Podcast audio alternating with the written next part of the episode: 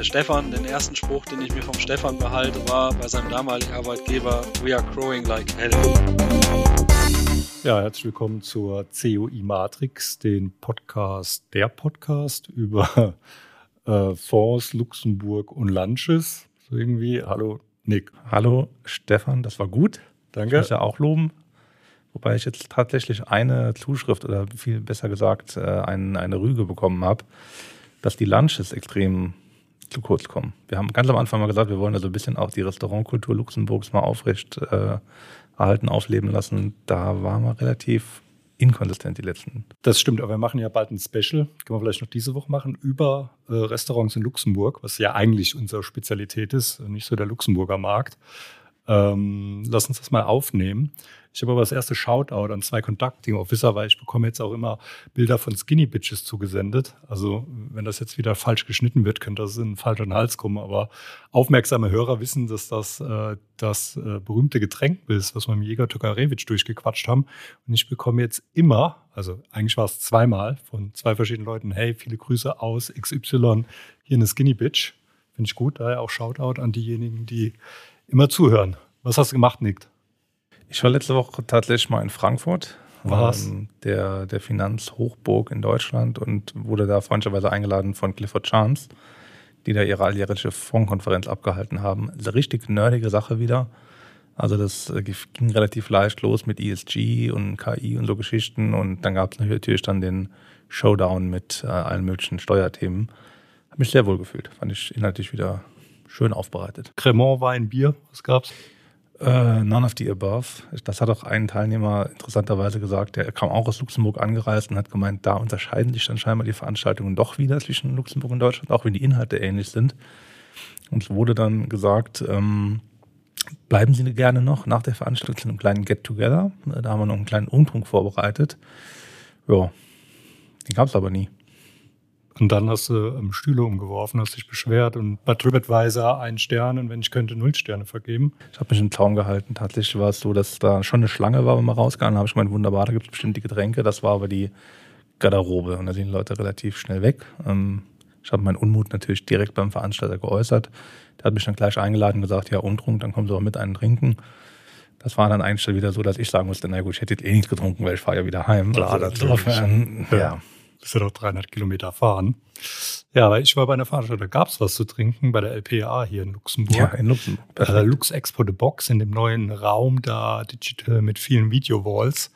Ich glaube, die hatten auch Besucher gekocht, also war sehr gut besucht. War es war das erste Mal, glaube ich, da. Letztes Jahr war ich nicht, aber es hat einen Eindruck gemacht, als ähm, ist es sehr voll. Wie ist der Raum? Weil wir haben uns den ja mal angesehen.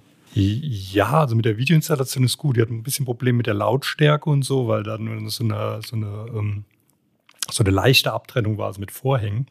War dann schon ein bisschen laut, aber eigentlich war es ganz okay. Also, die haben das schon, das ist ja riesig Lux Expo, aber so abgetrennt, dass das auch ein bisschen ähm, exklusiver wirkt, dass es sich nicht so verliert in diesem riesen Gebäude. Und ja, da gab es dann auch diverse Sachen, so ein Luxemburger Ding, das geht mir ja gut ab, da wieder Gott in die Welt getroffen, Schnittchen wieder zehn Lunches so. ausgemacht, wahrscheinlich, lass mal wieder treffen. Ähm, von daher, das ist ja in der Nähe vom Office ist, aber sonst auch, es ist ähm, ja eine super Veranstaltung. Gab es ein Paella oder was gab es da? Nee, leider nicht. Paella.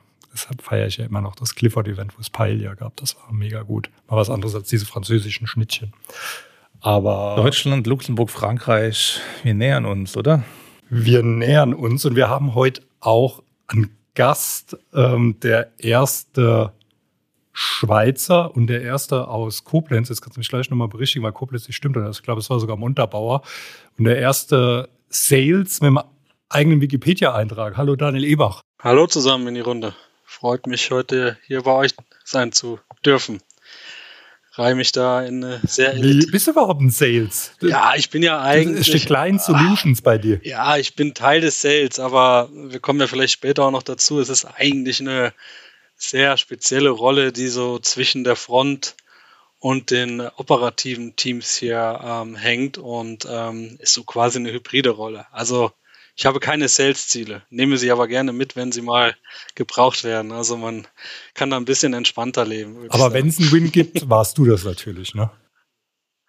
Selbstverständlich, ja. aber wenn es äh, nicht, nicht läuft, dann war ich es natürlich auch. Aber ähm, vielleicht eingehend zu, zu, dem Thema Montabaur Koblenz, da liegst du ja komplett falsch. Ähm, äh, ich sag mal, die, die Richtung ist schon richtig gewesen, aber es ist tatsächlich der nördlichste Zipfel von Rheinland-Pfalz, schon eher Nordrhein-Westfalen. Also aus Wissen an der Sieg, oh. wie denken, war auch schon bei Wer wird Millionär die Frage. Ich glaube, das war schon im höheren Okay, Rahmen. da hat man eine Reduktion. ist, das dann, ist das dann Eifel noch oder? Nee, es ist, ist alles Westerwald. Westerwald, okay. Ja. Okay. Das müsste eigentlich der Stefan auch wissen, als äh, alter Hunsrücker. Oder ich bin doch der Hunsrücker. Das ist, ist der Pfälzer. Das ist der Pfälzer. Einer der wenigen oh, Pfälzer, ja. Pfälzer, die wirklich auch Pfälzer sind vom Herzen. Ne? Nee, aber Daniel, erzähl doch mal für die Leute, ähm, wo du herkommst, was du machst. Ich meine, du bist ja bekannt wie ein bunter Hund im deutschen Markt. Also ich würde behaupten, so unter den VAG-Investoren ist keiner, der dich nicht kennt oder zumindest mal den Namen gehört. Aber ich weiß nicht, ob ich das jetzt ein bisschen viel Blumen da über dein Haupt streue. So wieder einen weirden äh, Ja, willst du was trinken dafür? Kann ich dir irgendwas ausgeben? Ja, so mag ich das, genau. Nee, erzähl mal, wo, wo, wo kommst du her? Was machst du? Ähm, also ich arbeite aktuell bei der Partners Group in der Schweiz, bin jetzt seit knapp einem Jahr dabei, ähm, sind spezialisiert rein auf Private Markets, da im PE, Infra, Private Debt und Real Estate Bereich unterwegs und war davor knapp zwölfeinhalb Jahre bei, bei Schroders oder auch früher Advec.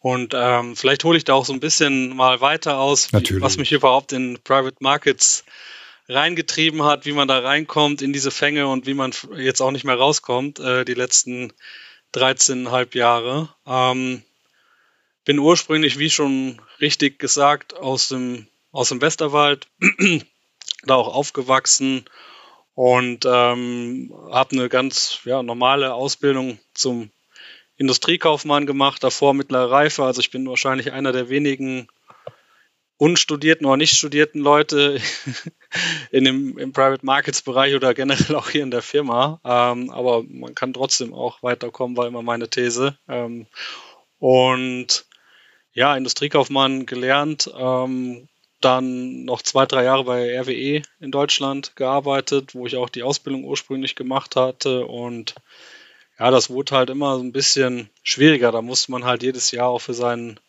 Vertrag ähm, verlängert zu bekommen, kämpfen. Das war also immer so eine ehrliche Basis und irgendwann ähm, war es dann halt auch soweit, ähm, dass man sich mit der Schweiz Gedanken gemacht hat. Und jetzt denken natürlich viele, ja, äh, man sieht das große Geld hier unten, man geht deswegen hier runter, man will im Investmentbereich starten, ist vielleicht ein Teil davon, aber bei mir waren das eigentlich ganz, ganz andere Beweggründe, weil ähm, das war zu meiner damaligen Zeit ähm, mit meiner damaligen Freundin, heute Frau, seit 17 Jahren zusammen. Stabil.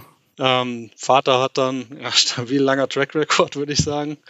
Ähm, und ähm, ja, der Vater ist dann hier zu Credit Suisse gewechselt, waren beide noch jung und dann war das immer so on-off, äh, alle sechs Wochen gesehen und äh, irgendwann nervt es dich halt äh, beidseitig und dann kommst du zur Entscheidung. Entweder hört das Ganze irgendwann auf ähm, oder man macht sich Gedanken und kommt hier runter und eigentlich beworben ursprünglich auf eine Accountant-Stelle. Bin dann bei irgendeinem Jobbüro gelandet in Zürich. Die haben mich da mal eingeladen war ich das äh, erste Mal irgendwie offiziell hier unten, äh, nebst der privaten Seite natürlich, war das wo ich dann, welches Jahr schon öfters mal Einblick hatte.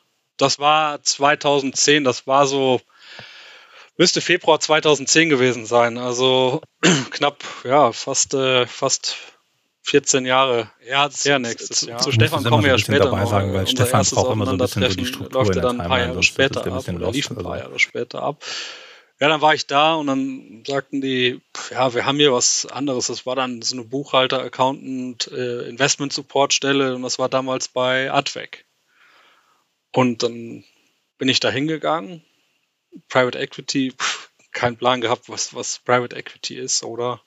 Sitzt du da im Vorstellungsgespräch mit deinem Halbwissen, was du dir irgendwie aus Wikipedia zusammengesucht hast.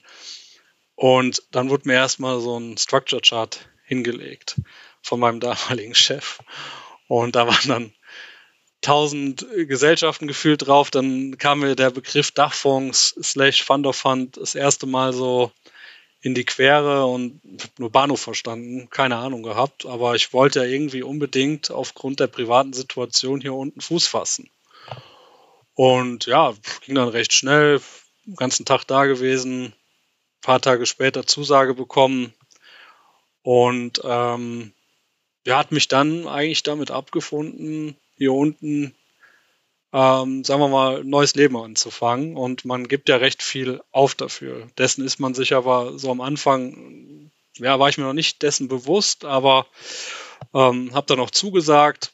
Und vielleicht noch eine kleine Anekdote.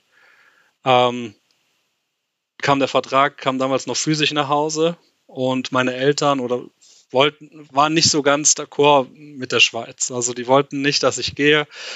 Und dann war der Brief auch erstmal drei Tage weg. Also meine Eltern haben den praktisch damals versteckt, den Vertrag. Und äh, habe den dann doch noch unterschrieben, bin dann hier runtergegangen. Ähm, das war im Juli, August 2010 und habe dann im September angefangen. Und äh, lustigerweise hatte ich auch da schon die ersten Events bei Advec damals im Sommer mitgemacht, bevor ich überhaupt Angestellter war. Hat natürlich sehr geholfen, die Leute schon mal vorher kennenzulernen, war aber auch damals eine Zeit, wo das äh, auch noch sehr viel kleiner war. Da waren wir, glaube ich, 30, 40 Leute, wo das Ganze angefangen hat. Wo ich jetzt letztes Jahr gegangen bin, sind es, glaube ich, 180, 190 Leute gewesen. Ähm, ja, bin dann runter, September angefangen, hatte eigentlich auch bevor ich, sagen wir mal, da Fuß gefasst habe, auch privat mir so einen Fußballverein gesucht.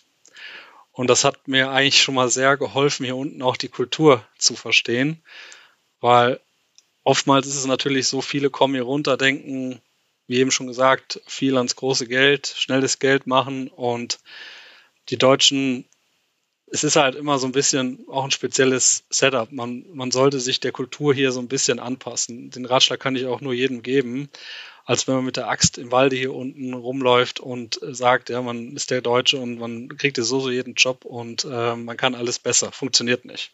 Also so ein bisschen unterordnen am Anfang, zuhören, viel zuhören, ähm, neue Kontakte knüpfen, das ist A und O, weil sonst ist man hier unten weg. Also dann ist man verloren und dann, ich habe viele gesehen, die nach ein paar Monaten auch wieder zurückgegangen sind, also auch im Business. Oder die nie wieder das, das auch, auch, ja. Aber das ist so, wie, wie alt ich bin. Äh, ja, ich weiß ja gar nicht, was, was tippt ihr denn? Ja, ich weiß was, es ja. Was tippt ihr denn? Was tippt ihr denn? Ich weiß es ja. Also ich glaube, Nick weiß es ja. Also ich 34 Jahre alt, werde in genau einem Monat 35. Man sieht es mir auch nicht an. Hoffentlich. Ähm, ja, ich sehe schon ein bisschen älter aus. Habe auch mittlerweile schon drei Kinder. Also ich bin da auf den Spuren vom Nick. Will da aber meinen Track Record jetzt nicht mehr erweitern. Also da ist. Das sind äh, aber andere Kinder, jetzt für unsere Hörer. Ne? Achso, ja, okay. Gut, ist aber schon. Um, ähm. aber, also, ja, habe ich das richtig verstanden? Du bist eigentlich der Liebe wegen in die Schweiz gegangen. Richtig. Und dieses ganze Thema Private Equity, äh, Investmentbranche, das war ein kompletter Zufall, so gesehen. Das war halt zur richtigen Zeit, an der richtigen Stelle, ohne Vitamin B äh, irgendwo reingekommen und dann als Support angefangen. Und keine Berührungspunkte davor gehabt ähm, und ja, einfach mal gestartet und ähm, dann kommst du da mit deinem Schulenglisch von der mittleren Reife rein und das waren echt die größten Bedenken, die ich am Anfang hatte, weil man spricht einfach auch den größten Teil vom Tag Englisch, aber diese ganzen Business-Begriffe, wo du damit Capital Calls, Distribution, Capital Account Statement, das waren so die Begriffe, die mir am Anfang um die Ohren geflogen sind. Vielleicht auch da nochmal auszuholen. Ich habe ja die letzten zehn Jahre, also zwischen 2010 und 2020, eigentlich mehrheitlich im Operations-Bereich verbracht. Also Reporting-Themen, Accounting-Themen, da ist man dann eigentlich reingewachsen ähm, in den vergangenen Jahren. Und das waren so die größten Bedenken, oder? Weil du hast ja echt keine Ahnung gehabt, aber das baut man sich wirklich über die Zeit auf. Und was man heutzutage natürlich auch, den Ratschlag, den ich jedem gebe, der so in der Industrie Fuß fassen möchte, man muss sich mal ein Jahr geben. Also man, man sollte mal ein Jahr Fuß fassen, den ganzen Zyklus auch miterlebt haben, ähm, was so in einem Jahr abgeht und dann kann man da ein klares Bild schaffen. Wir haben viele Leute auch früher gesehen, die sind zu uns gekommen, ähm, auch sehr viele Studienabgänger oder Lehrabgänger, die angefangen haben oder hatten und für die war das einfach nicht das richtige Thema äh, oder die richtige Industrie da drin zu arbeiten. Aber wenn man mal Fuß gefasst hat, so wie ich oder viele andere auch. Und man interessiert sich für die verschiedenen Themen. Und ich sage immer schön so auch die Phrase, man, man, sollte auch ab und zu mal über den Tellerrand hinausschauen, ja, bei gewissen Themen. Ähm, dann macht das Spaß und es ist spannend. Und ähm, man geht immer noch gerne jetzt auch nach 14 Jahren hier ins Büro und lernt jeden Tag noch was Neues dazu. Also das ist, äh, glaube ich, einer der Mehrwerte, den diese Industrie für uns alle liefert. Es wird nicht langweilig und es ist nicht ein sagen wir mal, einen geregelten Tagesablauf kann man ja eigentlich auch vergessen. Also wisst ihr ja selber auch. Wie? Und ja. Äh, ähm, also was, was mich bei dem, also das ist ja so eine, so eine nicht Private Equity Vita, wie du schon sagst. Also ja. Ähm, du bist eigentlich, äh, ist ja eigentlich perfekt. Also du hast nicht ein, äh, eine Magic-Unis studiert und bist dann darüber gekommen, hast noch ein MBA gemacht. Glaubst du, dass du dadurch einen Vorteil auch hast bei manchen Sachen, dass du einen anderen Weg gegangen bist? Also in gewisser Maßen, ich glaube, alles hat immer seine Vor- und Nachteile natürlich, aber ich bin ja eher so der Praktiker und Pragmatiker. Ähm, so würde ich mich beschreiben, oder? Und ich habe mir natürlich vieles hier selber erlernt, viele Kontakte ähm, neu aufgebaut und denke eigentlich sehr unternehmerisch. Und ich glaube, mittlerweile in der Industrie muss man sehr oft auch unternehmerisch denken und unternehmerisch handeln in seinem Arbeitsumfeld, was man, was man hier zur Verantwortung äh, hat oder zu, wo, man, wo man drin arbeitet. Und ich glaube, das hat mir da in gewissermaßen schon geholfen. Und ich wollte immer schnell raus, wollte eigentlich arbeiten, hätte auch den anderen Weg einschlagen können, sagen wir mal über typisches Abitur und dann studieren. Ähm, war auch hätte auch in so eine hochbegabten Klasse gehen können, wollte ich alles nicht. Die Lehrer haben dann bei meinen Eltern angerufen mich für verrückt erklärt, warum der Sohn denn so ticken würde. Ich wollte das alles nicht. Ich wollte eigentlich so mit 16, 17 raus, eine Lehre machen, Leute kennenlernen, ähm, mir gewisse Sachen aneignen und natürlich auch Geld verdienen, oder? Und ähm, gut, in der Lehre verdient man, die paar hundert Euro waren jetzt ja nicht die Welt, aber es, es stand schon so ein bisschen für Eigenständigkeit und dann mit Anfang 20 hier runterzugehen und das Ganze dann auch noch weiter umzusetzen. Man hat natürlich vieles auf der Strecke gelassen, aber auch vieles, glaube ich, wieder ähm, ja, hier sich neu aufgebaut. Und es ist ein neues Leben, was man sich aufbaut. Und, und dann, daher wärst ich, du, ja. Äh, sorry, wenn ich nochmal unterbreche, aber was mich dann, wo wärst du heute, wenn du nicht in die Schweiz gegangen wärst? Was würdest du machen? Wie wird der Daniel heute äh, sein? Das ist Deep, oder? Oh, das, ist schon, eine, das ist eine. Ja, ist ja schon direkt am Anfang hier so ganz echt, deeper Deep Dive. Echt schwierige Frage. Also da habe ich mir nie so Gedanken darüber gemacht. Weil man Aber also erst, natürlich. Erste, genau, erste Antwort wäre natürlich immer noch mit der gleichen Frau, nur woanders. Ja, ja das Aber, weiß ich nicht. Ob das so gekommen wäre, bezweifle ich. Weiß ich nicht. Ist schwierig zu beantworten. Aber pff, wahrscheinlich wäre ich irgendwo im Konzern da versackt und hätte irgendwann eine langfristigere Stelle gehabt und würde heute im Kreditoren-Debitoren-Buchhaltung sitzen. Aber ehrlich gesagt, großartige Gedanken gemacht darüber habe ich mir nie, weil irgendwie, ja, kam das alles zu einem glücklichen Zeitpunkt, alles zusammen.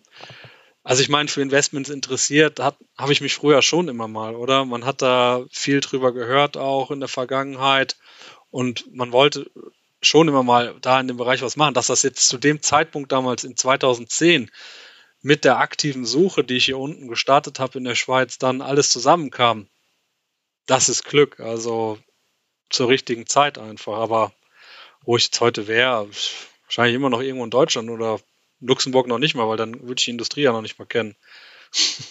Aber lass mal nochmal zurück in 2010 im September. Das heißt, du hast die Kollegen schon gekannt über eure Sommerevents. Also hast du dann wahrscheinlich schon mal einen ganz guten Draht irgendwie aufbauen können, kann ich mir vorstellen. Und dann ging es los. Also war das dann komplett Überforderung? Hast du gedacht, was ist das denn hier? Oder hast du relativ schnell gemeint, boah, das hier ist ja irgendwie international, großes Geld, hier wird ein Rad gedreht, das ist richtig geil. Hast du da Potenzial erkannt oder bist du da wirklich erstmal ganz langsam reingekommen und hast gedacht, okay, jetzt mache ich erstmal soll haben, soll haben, soll haben? Äh, erstmal war es wirklich hart an den Basics, äh, äh, oder habe ich erstmal hart an den Basics gearbeitet. Und ähm, wie ihr selber auch wisst, die Industrie hat sich ja die letzten 10, 15 Jahre sehr weit weiterentwickelt oder auch in Bezug auf technologischen Fortschritt. Äh, das war damals noch nicht so. Da war alles im Excel, da gab es noch T-Kontenblätter, da hast du deine fünf, sechs äh, Dachfonds gehabt, für die du verantwortlich warst und ähm, du hast von der Pike auf alles gelernt, oder? Dann ging es darum, jedes Quartal die Quartalsberichte im System einzugeben. Also ein System dafür gab es damals schon, aber das war dann irgendwie auch gesplittet auf drei, vier verschiedene Tools. Und du hast alles von der Pike auf gelernt. Also du hast noch nicht das große Ganze gesehen, ähm, sondern du bist eigentlich Schritt für Schritt mit jedem Monat, mit jedem Quartal und mit jedem Jahr da weitergekommen. Und heutzutage beschreibe ich das auch Leuten, wenn, wenn ich im Interview sitze, vielleicht auf der anderen Seite jetzt und, und Leute suche im Markt, wie so ein Puzzle. Also die Industrie ist wie so ein Puzzle. Man setzt sich da jede, jeden Tag ein neues Puzzlestück dazu, aber es ist unendlich, weil es gibt für mich meines Erachtens niemanden in der Industrie, der allwissend ist und der alles weiß. Und ich glaube, das habe ich ja eben schon gesagt, man lernt ja immer noch neue Dinge hinzu, aber wie gesagt, das große Ganze habe ich da noch nicht gesehen. Das kommt dann über die ersten zwei, drei Jahre, würde ich mal sagen, wenn man auch dann mehr Kontakte hat, äh, das Netzwerk hat ähm, und da auch ähm, weiß, wie so die Industrie tickt. Ähm, man kann jetzt viel über Zahlen sprechen und sagen, wie groß die Industrie ist. Ich glaube, es gibt aktuell über 11.000 Asset Manager in der gesamten Industrie. Am Ende des Tages sieht man trotzdem auf jeder Veranstaltung oder auch im Markt die gleichen Leute wieder. Von daher ist es wieder eine kleine Welt und viele Dinge sprechen sich auch sehr schnell rum, aber das wisst ihr ja besser als ich. das heißt, du hast dann im Prinzip dann so im Maschinenraum gearbeitet, äh, wie man sich das vorstellt, ohne Tageslicht, endlose Excel-Kolonnen, jeden Tag äh, von NAV zu NAV irgendwie geschleift und irgendwann hast du Stefan kennengelernt und dann ging ein Licht auf und dann ist dir eine komplett neue Welt eröffnet worden. Oder also zumindest Stefan hat mir das so immer erklärt. Das, oder wie war das? Ja, den, den Stefan habe ich, das war glaube ich, im Jahr 2015. Ich glaube, der Stefan weiß das schon gar nicht mehr, deswegen rede ich vielleicht ein bisschen darüber. ähm, ist auch vielleicht im Alter ein bisschen geschuldet, der wird ja auch nicht jünger. Wer sind Sie? Ähm, aber das war tatsächlich damals so, da hat der Stefan ja noch einen anderen Arbeitgeber gehabt, bevor er sich hier äh, committed hat. Mit dem Podcast und, selbstständig gemacht hat. genau. Genau, also das ist ja auch langfristig dein Ziel, habe ich so verstanden, oder? Als Finfluencer. Und da saßen wir in Dortmund bei einem Kunden und der Stefan, den ersten Spruch, den ich mir vom Stefan behalte, war bei seinem damaligen Arbeitgeber, We are growing like hell. Ich weiß nicht, ob du dich daran noch erinnerst, das war im 2015 und da gab es eine Currywurst in Dortmund. Ja. Und das war das erste Aufeinandertreffen mit dem Stefan und das ist jetzt dann ja auch schon knapp achteinhalb Jahre her und seitdem kennen und schätzen wir uns ja auch. Genau und sehen uns immer wieder auf den Veranstaltungen. Und ab und zu essen wir auch das mal auch. zusammen. Da auch eine kleine Anekdote. Wir waren letztens hier in Luxemburg ja zusammen essen. Also ähm, du, Nick und ich. Und ich esse halt abends nicht gern so viel. Und da wollte ich mir eine Pizza teilen. Und wenn ich das Nick vorschlage, der der schaut mich schon an, als würde ich seine, seine Mutter schlagen. Und als ich dich dann gefragt habe, soll man so Pizza teilen, da hast du gesagt, äh, wie, warum das denn? Äh, warst du ganz. Ist äh, vielleicht ein Pirmasensler-Ding. Da Ahnung. habt ihr natürlich auch das tollste Bistro ausgewählt. Also ich habe mir von der Wiki sagen lassen, gibt es ja deutlich bessere Experten bei euch, die da ähm, auch andere Restaurants ausgewählt hätten, aber sei es drum. Ähm, ja, ist vielleicht auch ein Interessenskonflikt von mir, wenn wir schon dabei sind. Also sehr ja, ich esse, esse und trinke gerne, aber aufgrund der familiären Situation und der Situation hier im Büro, wo halt auch recht äh, viel zu tun ist und es recht anspruchsvoll ist, kommt man nicht mehr so dazu, seinen Körper zu stählen, ähm, wie das vielleicht vor fünf, sechs war Jahren war. War der jemals so gestellt? Der war gestellt. 2015. Der, der, war gestellt damals, da war ich auf 83 vor der Kilo. Currywurst. Das war so, ja. Mit der Currywurst fing alles an. Also, ich glaube, ähm, tatsächlich mittlerweile nicht mehr auf dem Niveau, wo ich damals gewesen bin und das tut schon ab und zu weh. Aber ja, was, was will man noch erreichen? Ich meine, familiär ist ja auch alles abgeschlossen. Man lebt.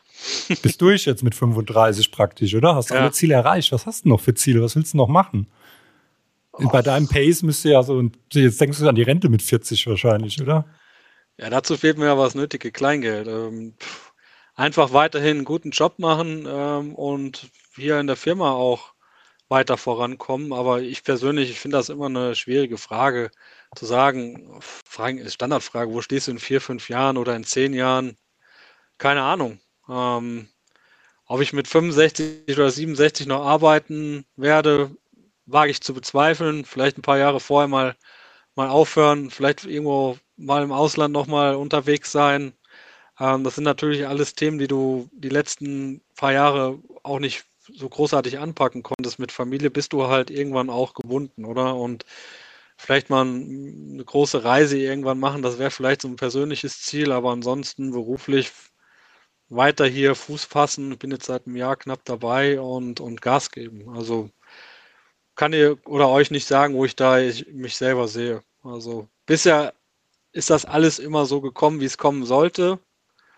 Und ich behaupte auch immer, wenn man hart an seinen ja, persönlichen Skills arbeitet und auch ähm, Leistung und Einsatz zeigt, dann kommt vieles von alleine.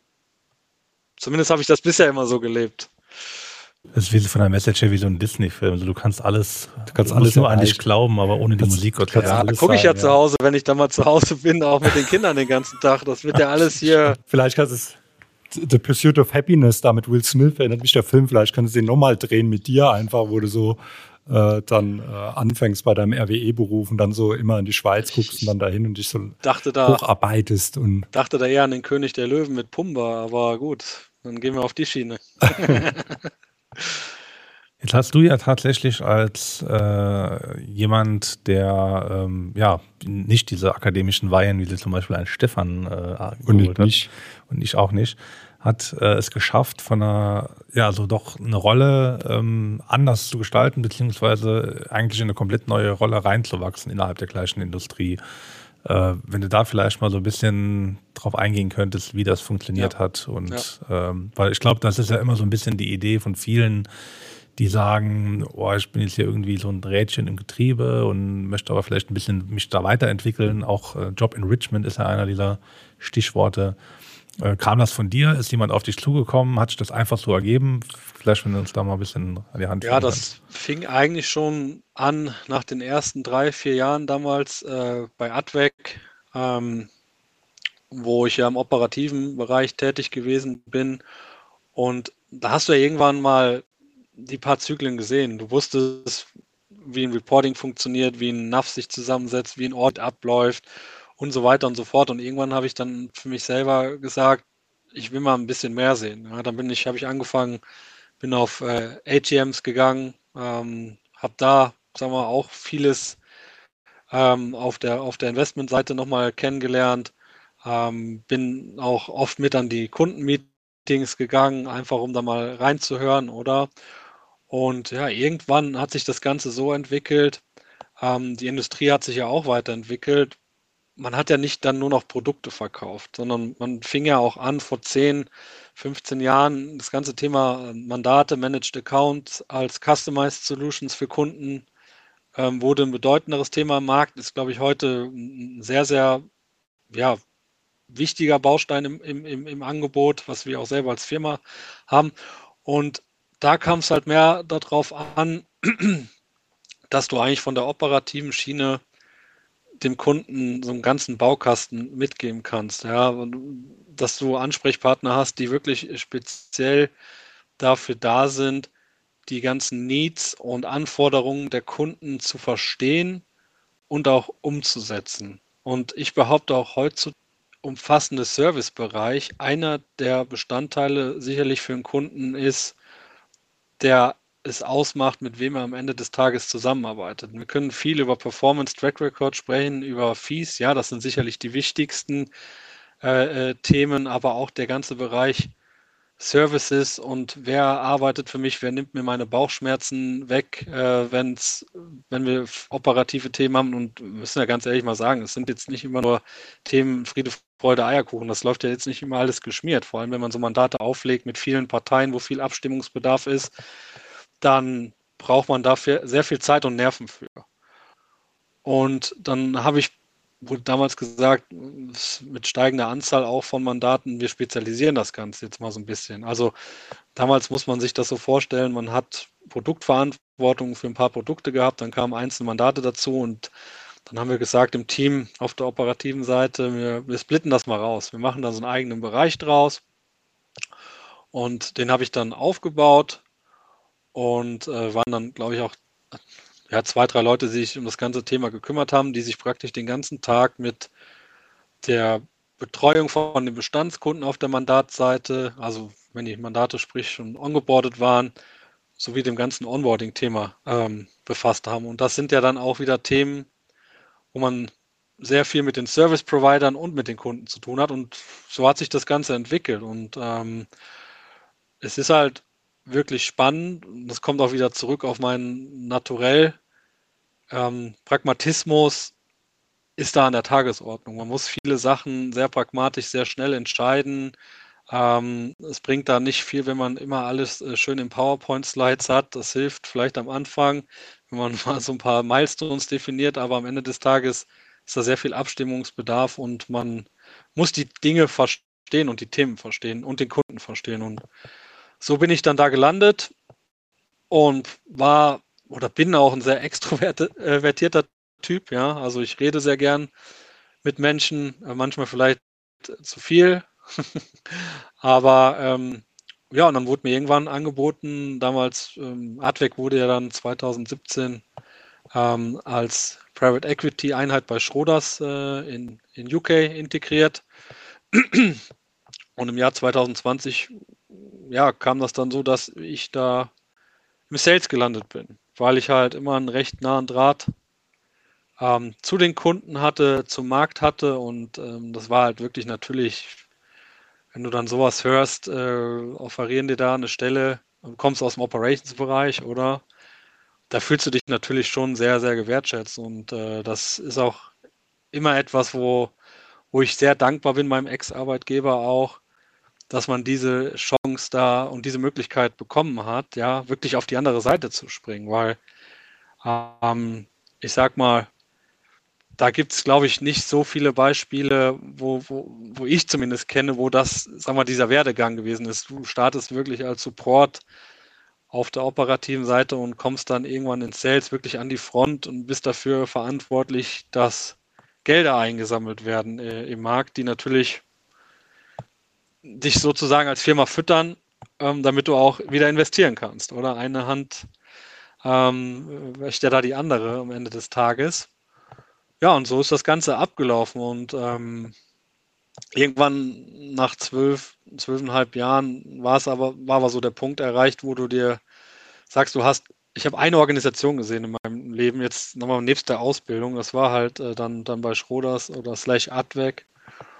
Und ich, ich wollte mal was anderes sehen. Und ähm, dann kam Partners Group ins Spiel und ähm, machst dir natürlich dann schon Gedanken oder ähm, in Bezug auf Familie, du hast ein anderes Risiko oder denkst anders darüber nach, als wenn du jetzt, äh, sagen wir mal, allein stehen wärst, dann hättest du vielleicht, könntest du schneller solche Entscheidungen treffen.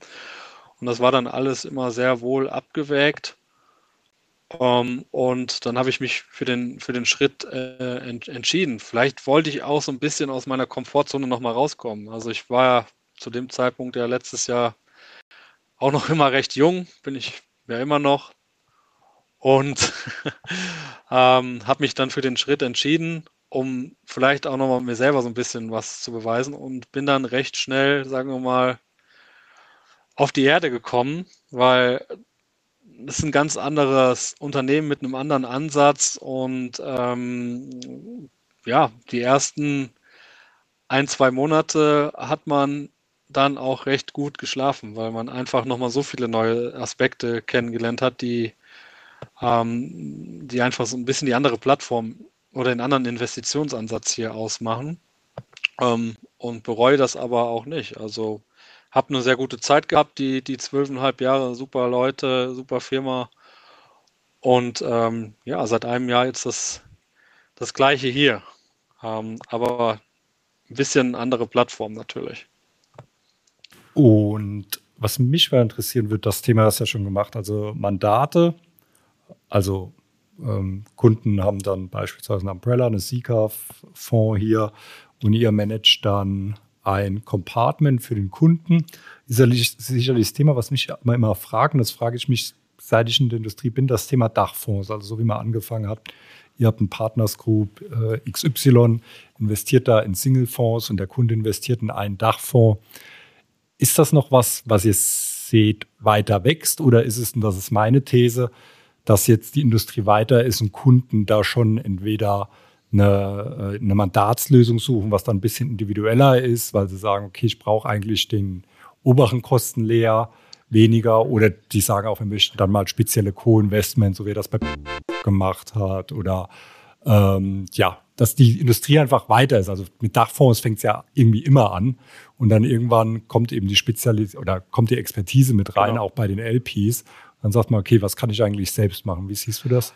Ich glaube, so, was man, was man die letzten Jahre festgestellt hat, es kommt immer so ein bisschen darauf an, wie groß ist der Kunde und du hast es ja auch schon gesagt, wie, wie educated ist der Kunde. Und viele Kunden nimmt man ja in die Hand, die entwickeln sich weiter, die machen dann irgendwann noch eigene Investments oder und, äh, und, und nicht mehr diesen Dachfondsansatz oder machen dann ein Mandat. Also das sehen wir ja auch oft, dass Kunden sich von einem Produktkunden in einen Mandatskunden entwickeln, weil sie sagen, sie möchten das, sagen wir mal, feinteiliger steuern. Ja, also man kann ja mit einem Mandat mal eher die Handbremse ziehen und wieder loslassen als Einanleger in dem, in dem Fonds, im, als im Vergleich zu einem Dachfonds, wo du halt, sagen wir mal, die 10, 15 Jahre einfach ähm, erstmal gebunden bist. Aber nichtsdestotrotz würde ich sagen, dass Dachfonds natürlich auch immer noch oftmals für Einsteiger oder Investoren, die jetzt sagen wir, kleinteiliger investieren, ähm, weiterhin Bestand haben werden. Also die werden nicht ganz im Markt verschwinden. Nur wenn man sich die Entwicklung auf der Mandatsseite anschaut, ähm, auch den Trend der letzten Jahre oder was wir auch die nächsten Jahre sehen, dann wird das sicherlich, sagen wir mal, knapp zwei Drittel ausmachen, äh, zumindest bei uns im Haus, oder dieses Geschäft. Und das wird an Wichtigkeit weiterhin, weiterhin zunehmen, weil du kannst natürlich selber mitentscheiden, was für Primaries, was für Secondaries, was für Co-Investments, bei uns auch Direct Investments, also sprich Mehrheit in, Mehrheitsinvestitionen du in deinem Portfolio haben möchtest. Und ähm, das hängt aber damit natürlich auch zusammen, dass man da erst ab einer gewissen Größenordnung auch einsteigen sollte, oder? Ähm, die natürlich auch nicht zu kleinteilig sein darf, weil man natürlich auch Kosten hat. Kannst du mal ein paar Zahlen dazu sagen? Was Minimum? Ja, ich würde mal sagen, so generell im Markt sieht man so die Mandate ab 100 Millionen, würde ich sagen. Ja, waren natürlich auch Kosten, die dagegen laufen und wenn ich jetzt ein 10 Millionen Mandat auflege und habe dann Kosten für die Auflage und so weiter und so fort, das rentiert sich äh, auch nicht und das empfehlen wir auch den Kunden nicht. Und natürlich so Kosten für Anbieter wie der Vega, die laufen natürlich auch noch dagegen. Ja, das sind alles so Punkte, die eine Rolle spielen. Da. Minimale Kosten. Selbstverständlich, hast du jetzt gesagt. Aber das ist so, glaube ich, die aktuelle Entwicklung und ähm, ich würde jetzt nicht per se behaupten, dass, dass äh, Dachfonds da, da aussterben. Es, es shiftet sich einfach so ein bisschen. Ähm, aber die Ticketgröße, was hast du dazu? Also ich habe das Gefühl, auch früher war es halt viel kleinteiliger. Also wenn man so Portfolien übernehmen, da ist immer noch so eine Million, zwei Millionen drin, wo ich jetzt die neuen, die sind schon immer fünf Millionen, zehn Millionen, so ein Ticket. Ja, ich glaube, siehst du das? Dass die fünf bis zehn Millionen Tickets sind sicherlich eine, eine, ein guter Ansatzpunkt. Und ich glaube, diese ganzen kleineren Geschichten mittlerweile, da hat sich der Markt ja auch entwickelt. Ja, also ähm, vor allem im Bereich Wealth Management, wo man dann semi-liquide Produkte hat, wo man den LTIF hat. Ähm, da versuchen wir eigentlich die Kunden dann eher ähm, reinzubringen, weil ähm, wenn man jetzt überlegt, man nimmt überall 200.000er Tickets in Dachfonds oder in so einen großen Flagship-Fund rein, das ist natürlich auch ein Aufwand, der gleich ist zu einem Ticket, was 50 Millionen ausmacht. Und ähm, es macht da mehr Sinn, wirklich in diese dedizierten, sagen wir mal, ähm, Strategien reinzugehen, die ich gerade genannt habe. Und ich glaube, so wird sich auch der Markt weiterentwickeln. Ich glaube, so Einstiegsgrößen ab 5 bis 10 Mio sind eigentlich so ja, gesunden Ticketgrößen dahingehend. Mich würde mal interessieren, also wenn wir jetzt vielleicht mal quasi Anti-Sales machen, also äh, wir reden ja immer von Neuauflagen und von Inflows. Ähm, muss jetzt nicht sagen, bei welchem der aktuellen oder vorherigen Arbeitgeber das war oder auch vor allem nicht sagen, welcher Kunde, aber hast du es jemals mal erlebt, weil du hast es eben kurz angerissen, dass so ein Mandat tatsächlich auch mal beendet wurde? Schwierig. Muss auch nicht bei dir selbst gewesen sein, aber irgendwie im Haus, ob man das mal mitbekommen hat, einfach mal hypothetisch gesprochen. Also jetzt, es gab vielleicht mal ein Mandat, wo es, äh, sagen wir, einen Strategiewechsel gegeben hat, wo sich dann auch der Kunde dafür entschieden hat, gewisse Sachen einfach nicht weiter zu verfolgen oder auch selber gewisse Sachen zu übernehmen.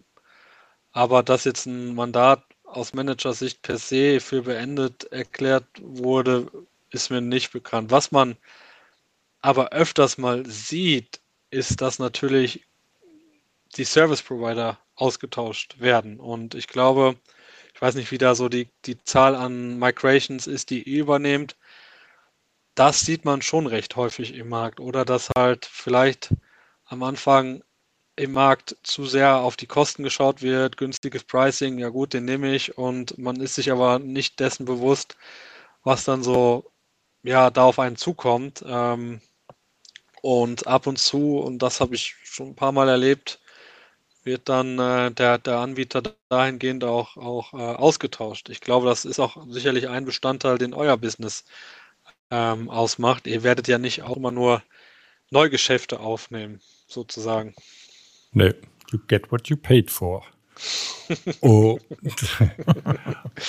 Und Daniel, was, also das ist ein Blutchip. Wir werden ja auch man, also manchmal gefragt, okay, ähm, mit wem arbeitet ihr schon zusammen? Wie ist das? Also Partners Group wie auch eine LGT, ich denke auch eine Schröder Artwerk wird ja so als Blue Chip wahrgenommen. Ich glaube, was, was so Tenor ist, mit denen kannst du das machen, die kennen das, die haben viele ähm, deutsche, auch VAG-Investoren, da hast du ein, ein, ein gutes Portfolio, aber was dann immer so mitschwingt, ist, ja, bekomme ich dann wirklich die Individualität, bekomme ich, ähm, bekomme ich die Masse, was der Markt macht, der Durchschnitt, oder bekomme ich da wirklich noch was? Wie, wie würdest du sowas pitchen? Was würdest du da entgegenhalten? Nein, das war das, was ich eben auch schon in Bezug auf uns ähm, angedeutet habe, bei uns bekommst du diese Individualität als, jetzt bleiben wir beim Mandatskunden, oder?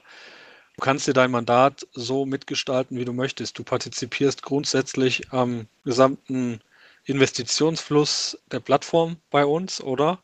Und natürlich ähm, gibt es gewisse manche Kunden haben ja auch Ausschlusskriterien, oder? Und haben gewisse Profile, Anlagerichtlinien, die wir natürlich schon vorab berücksichtigen. Aber grundsätzlich kannst du dir scheibchenweise hier dein Portfolio so zusammenbauen. Und ähm, ich glaube, das ist etwas, was vielleicht auch ähm, ja, unique ist, oder? Ähm, zumindest bei uns der Ansatz über die Plattform, dass man wirklich auch die Möglichkeit hat, sich an Direktbeteiligungen ähm, ja, sich Direktbeteiligung in sein Portfolio zu holen, ähm, oder ohne dass wir jetzt zum Beispiel Secondaries oder Co-Investments über große Töpfe wie, wie, wie, wie Commingled Funds, also wie eigene Produkte dann nochmal äh, reinbringen müssen. Wir können das von Transaktion zu Transaktion spielen und mit dem Kunden entsprechend das Portfolio aufbauen.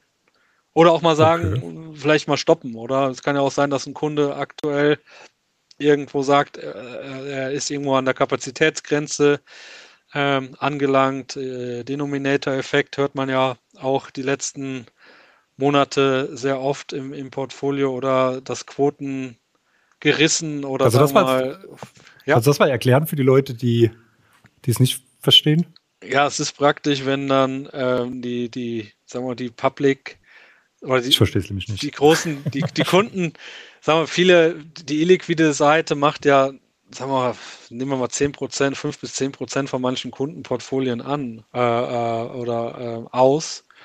Und demgegenüber steht natürlich ein liquides äh, Portfolio, was natürlich auch die letzten ja, zwei, drei Jahre durch gewisse Krisen auch gewiss durchgeschüttelt worden ist. Und ähm, Demgegenüber auf der illiquiden Seite sind ja die Bewertungen teilweise sehr hoch gewesen. Und das führt natürlich zu einer gewissen, ja, Ungleichheit in der Balance in den Portfolien, dass natürlich dann die Private Markets gewisse Quoten überschießen und dass da einfach auch kein Spielraum ist, dass gewisse Kunden dann auch nicht weiter investieren können und erstmal Rückflüsse sehen wollen, dass sich der NAV wieder ein bisschen abbaut. Und das ist eigentlich so etwas, was man ja die letzten Wochen und Monate oder vielleicht schon seit anderthalb Jahren eigentlich sehr oft hört, oder? Und ähm, deswegen wird es auch, ist es nicht mehr so einfach, Geld einzusammeln, wie es vielleicht die letzten fünf, sechs, zehn Jahre der Fall war. Das fliegt ja also nicht mehr zu, sondern man muss mit individuellen Lösungen, vor allem auch über so Mandate, ähm, da gewisse ja, Ideen haben, wie man Sachen auch weiterhin umsetzen kann mit dem Kunden zusammen. Würdest du dir in so einem Fundraising-Environment wünschen, du wärst wieder unten im Maschinenraum und könntest hinter deine Navs rechnen? Weil man ist ja jetzt schon so, wenn man sich so die Targets anguckt, also bist du ja jetzt wirklich gerade so in eine Zeit reingerutscht, du sagst es selber, wo vielleicht die Abschlüsse nicht mehr ganz so schnell. Aber du bist ja kein Sales, das heißt, deine Sales-Leute sind ja schuld dann. Ne? Nee, wir hängen alle zusammen im selben Boot. Also vielleicht habe ich zu vergessen zu sagen. Also am ersten zählen natürlich die Teamziele und da hänge ich auch mit drin.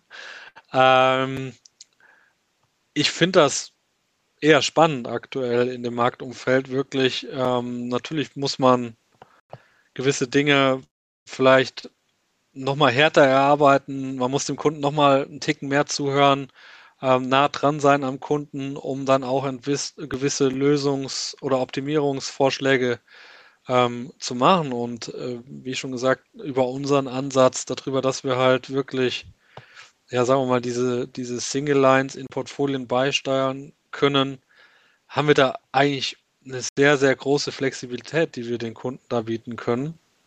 Und ja, es ist klar, dass man momentan für jeden Euro, den man im Markt kriegen oder einsammeln will, hart fighten muss. Und ähm, wir sehen das als Haus auch so, dass über die nächsten Jahre eigentlich eine sehr starke Konsolidierung voranschreiten wird. Also nicht nur, sagen wir mal, bei den Service Providern, wie es vielleicht ja bei euch auch in Luxemburg die letzten Jahre der Fall war, sondern auch auf Seiten der Asset Manager. Also eben schon gesagt äh, zu Eingang, aktuell sind knapp 11.000 Asset Manager im Markt und wir erwarten eigentlich, dass über die nächste Dekade eigentlich, dass sich irgendwo auf 100 bis 150 runterdampfen wird, die dann wirklich noch, sagen wir mal, im Markt groß dabei sind. Ähm, und momentan ist es ja auch so, dass da die größten Häuser weltweit, ich glaube, das sind 25 ähm, Häuser, die knapp die Hälfte des Fundraisings ausmachen. Also da sieht man mal, was das für Größenordnungen sind.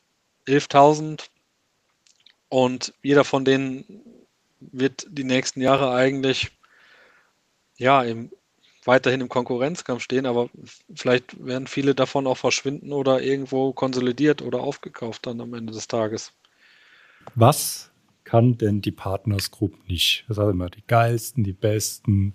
Jede Asset-Klasse Real Estate macht ja auch, das wusste ich gar nicht, das habe ich erst mir letztens äh, erklärt. Was ist denn eine Anlageklasse, wo ihr sagt, ey, da ist mir echt scheiße drin? Oder was könnte er nicht? das auch Oder wo hast du mal? Frage, die du mir jetzt stellst hier. ja, wir sind ja hier der Real Talk, ne? Deshalb. Also, und ist ja auch wir ehrlich zu sagen, also, okay, man, manche sagen, dass man nicht kann. Dass man sagen, man kann jeder. Oder vielleicht irgendeine Lösung, wo da auch mal ein Kunde sagt, okay, ich hätte gerne so eine Sache. Nee, das ist wirklich nicht, das, das machen wir nicht oder das können wir nicht. Fällt da was ein? Ja, es gibt halt 20 Jahre gesehen haben, die wir vielleicht auch mal weiter verfolgt haben oder vielleicht auch nicht weiter verfolgt haben. Ich glaube, wenn wir für etwas stehen, dann für sagen wir mal, stetige Performance, die wir die letzten 25 Jahre über alle Assetklassen hinweg abgeliefert haben.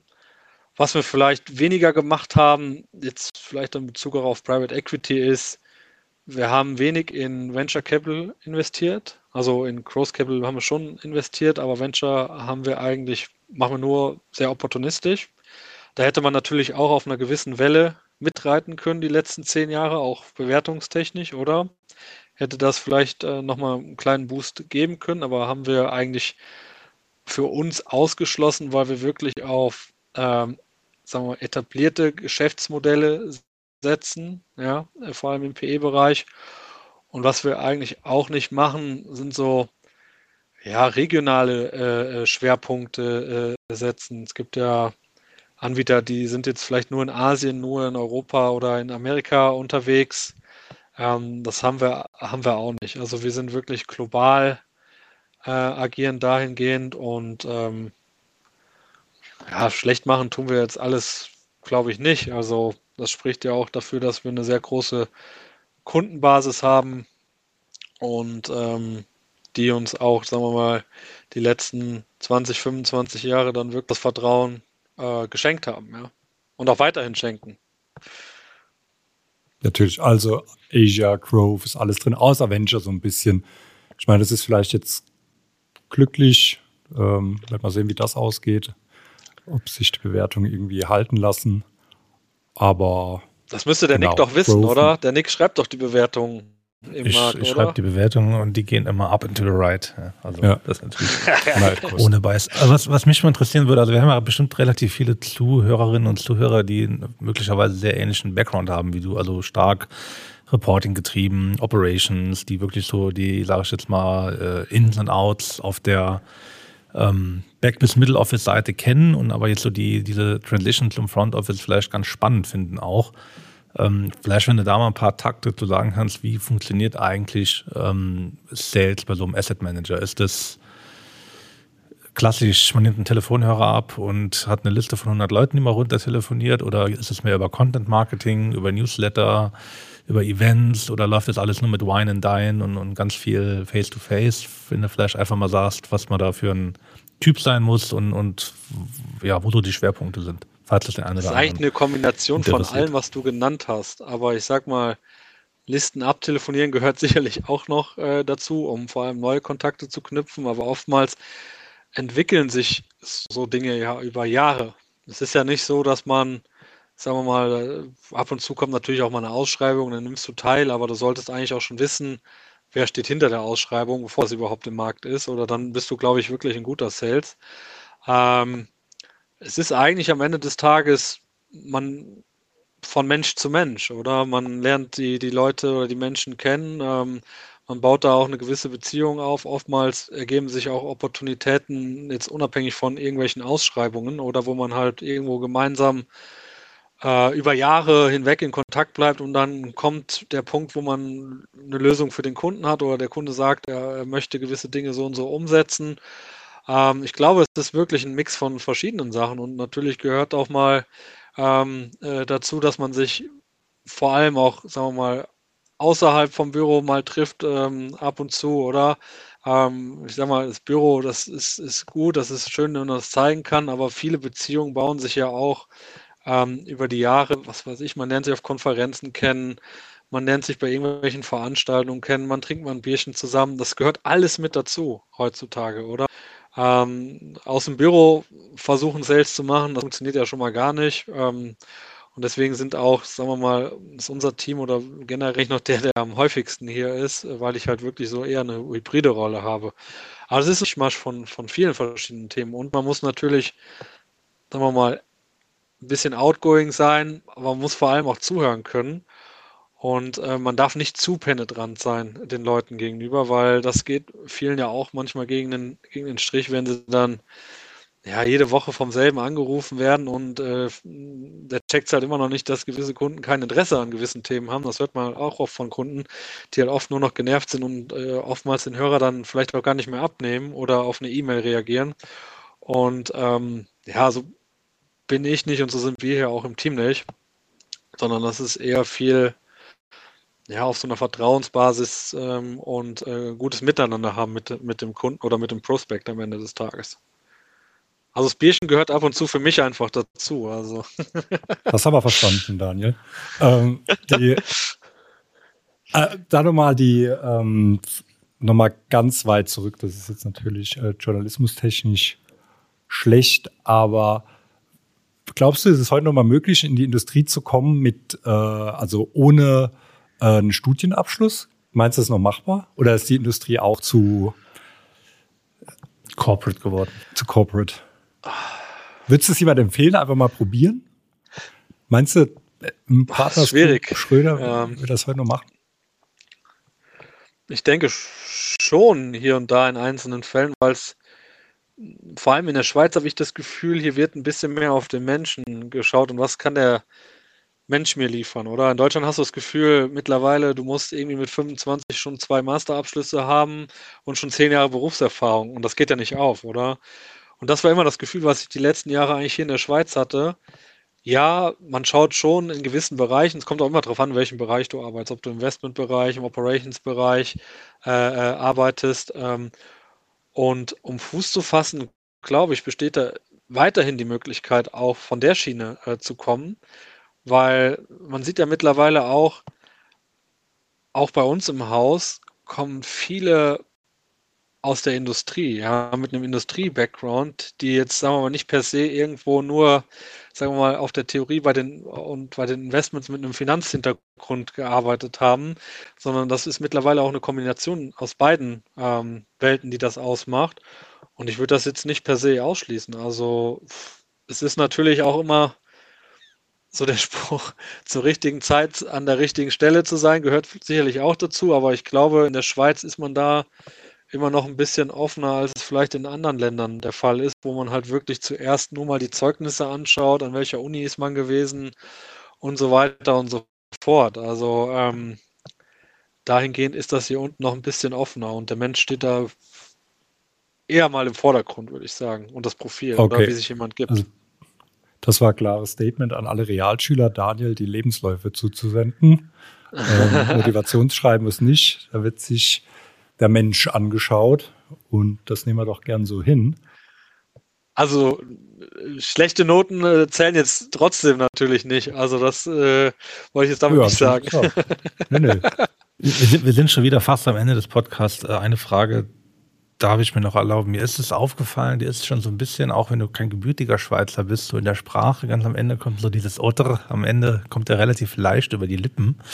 Bist du mittlerweile eingebürgert oder wie ist da dein Status? Auch eine sehr gute Frage. Ich bin im Prozess. Also sprich, ich habe letztes Jahr die ganzen Dokumente zusammengetragen, war ja auch äh, ja, knapp zwei Monate im, im Garden Leaf, bevor ich dann hier gestartet bin, hatte da entsprechend Zeit, mich mit, der, mit den Behörden auseinanderzusetzen, habe alles eingereicht für die Family und mich und ähm, ja, warte da aktuell auf die Next Steps. Also ähm, im Durchschnitt dauert so ein Verfahren knapp ein bis zwei Jahre und ich hoffe, dass das dann nächstes Jahr mal Früchte trägt. Und ja, werde aber auch meine deutsche oder meinen deutschen Pass äh, nicht abgeben, sprich ähm, bin dann Doppelbürger. Okay. Das ist auch möglich. Sehr gut, das feiern wir dann auf der nächsten Street Parade. Dann hoffe ich, dass du mich auch mal auf die Bühne hinter den DJ holst. Jetzt hast du ja einen Fehler gemacht. Ich dachte, das machen wir dann auf der Lumpi. Sehr richtig. Da ähm, kommen wir bald auch dazu im nächsten. Das ist wieder ein kleiner Spoiler.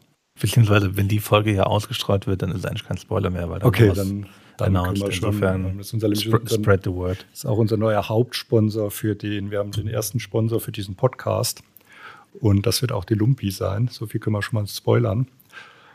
Und Daniel, da vielleicht noch letzter Abschluss zu mir. Was steht bei dir über dich im Wikipedia-Eintrag? Hast du mal geguckt? Nee, tatsächlich nicht, aber ich mache das gerade mal. Ist, ist ja, Daniel, das war ein Witz, du hast keinen Wikipedia-Eintrag. Ich wollte gerade sagen. So berühmt bist du nicht. Also. Aber was sollte, aber ich glaube, danach arbeiten wir daran. Und was sollte drinstehen? Also ähm, Daniel, langjähriger Experte, fast schon Urgestein, 15 Jahre, also wenn noch fünf bis zehn Jahre bist du wirklich ein Urgestein, aber du halt natürlich so früh angefangen hast. Und wie du sagst, von der Erfahrung her, ähm, der Markt ist ja immer noch recht jung. Ähm, bist du da wirklich schon bei den Seniors, Seniors dabei, ne? Ja, also wenn man es so sieht, sicherlich, sicherlich ja, aber auch früh angefangen damit 20 ich arbeite Markt mal. einzusteigen. Ich schicke da mal zu Wikipedia ein. Stefan schreibt mal Wikipedia-Eintrag. Genau. Und das ist ja in der Tat auch ein Vorteil, muss man, muss man fairerweise sagen, wenn man das Studium einfach mal gekonnt weglässt. Man ist halt auch einfach viel jünger, wenn man den Beruf startet. Also ja. Muss ja nie zum Nachteil gereichen. Und ähm, ihr seht Tat das nicht, so, liebe Zuhörerinnen und Zuhörer. Ja, ihr seht das nicht, weil ähm, wir haben jetzt hier den Daniel im Video, aber das hier ist ja nachher nur ein reiner Audiopodcast. Also er sieht bei weitem nicht so aus, als würde er irgendwann mal an der 35 kratzen. Ja, also das würde man ihm nicht geben. Oh Mann. Ja, das war jetzt schöne Blumen. Das, ne? Du wirst ja ganz rot und das hast jetzt schön, das wird jetzt eine schöne Woche noch für dich. Äh, mit viel Liebe, die du von Nick bekommen hast und hoffentlich auch von mir. Äh, danke dafür für den Podcast. War sehr authentisch, so wie du bist und ich glaube, das mögen auch die Leute an dir. Ähm, dass du nicht verkapselt da irgendwie von einer, von irgendeiner Business School da weich geschleift wurdest, sondern dass du einfach äh, so reingehen, wie es du bist, aber da immer mit viel fachlicher Kenntnis und immer, ja, so wie mich auch gekannt hat, pragmatisch und immer äh, mit einem guten Spruch auf den Lippen. Und da freuen wir schon uns aufs nächste Zusammentreffen, spätestens bei der Lumpi, aber bestimmt auch früher schon. Ich freue mich auch. Danke, dass ich dabei sein durfte heute. Dankeschön. Alles Gute. Ciao. Ciao, gut.